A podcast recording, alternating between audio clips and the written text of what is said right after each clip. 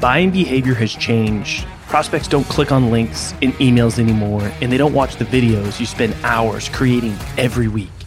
Instead, send personalized gifts and memes using Vidyou.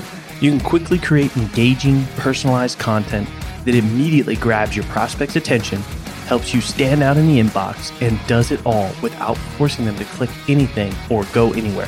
Head over to vidyou.io slash salescast to sign up for free and spend less time getting your messages across and more time selling.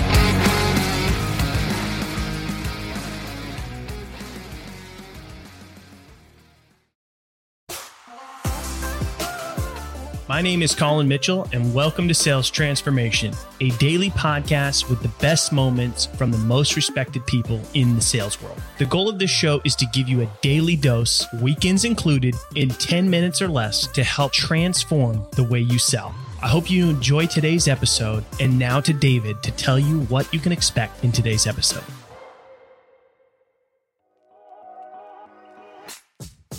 There is no such thing as multitasking. You should be focusing on only one thing at a time. This is what Tommy emphasizes well in this latest episode of Sales Transformation. If you want to be really good at something, you have to stick to it first before you start another one. Learn more about this as Colin unpacks Tommy's views on why no one should multitask only here in Sales Transformation.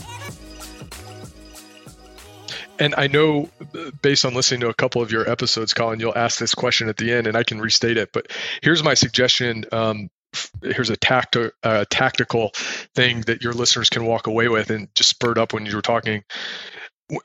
Let me give provide some context. When I was on the court, right, and as I was getting better each game, each week, each season, I would take for like a week, let's say, I would I would specifically focus on high ball screens, meaning I wasn't really worried about missing a travel in the post. I really wasn't worried about I was, but stay with me. I was I knew that I was going to get really good at high ball screens for an entire week. So that was probably four or five games, right? And that would afford me the opportunity to look at north of two to 300 plays. So I was going to get really good at that for a week and then do an honest self evaluation of like, how did I get, how did I do with that? And if I felt like I was nailing those, okay, let's Let's put that in the back pocket. Now let's move on to travels in the post. And so I offer that suggestion is like pick one if you break up your calls in I don't know, three different sections like an opening, a middle and a close or however you do it, however your team does it, get really good at like one section. Maybe it's asking questions for an entire week or however many calls you have.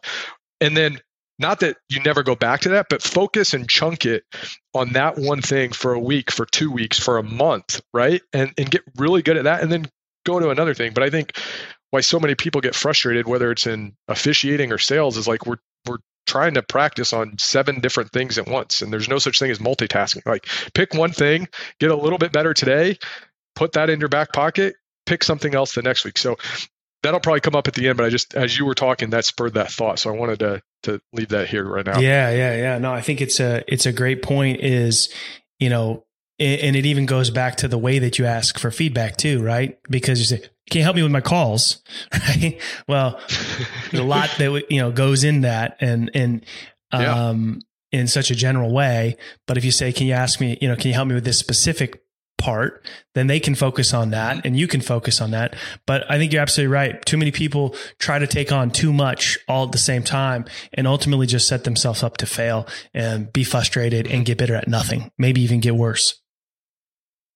I agree. Yeah, I'd be curious uh, from from your experience in talking to guests and going on podcasts. Why do you think it is in, in sales that people are hesitant to ask for feedback?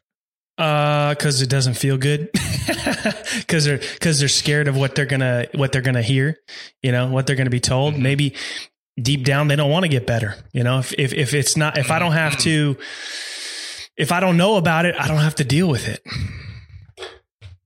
Mm-hmm. But I think that's just yeah, human beings in general, really. I think, I mean, there's some people um, that are high performers that, you know, crave that. Like they need a challenge. They need something to work on. They are constantly striving to get better at something, um, which has its pros and cons too. Cause a lot of times, you know, uh, I can be that way and you, you get that thing and it's like, okay, now what? right? You don't even celebrate the wins, um, which which is another issue. But um, you know, I think most people, if they don't have to, if they don't get the feedback, or if they don't have an awareness of it, then they don't have to deal with it. So it does, you know, in their mind, it doesn't exist.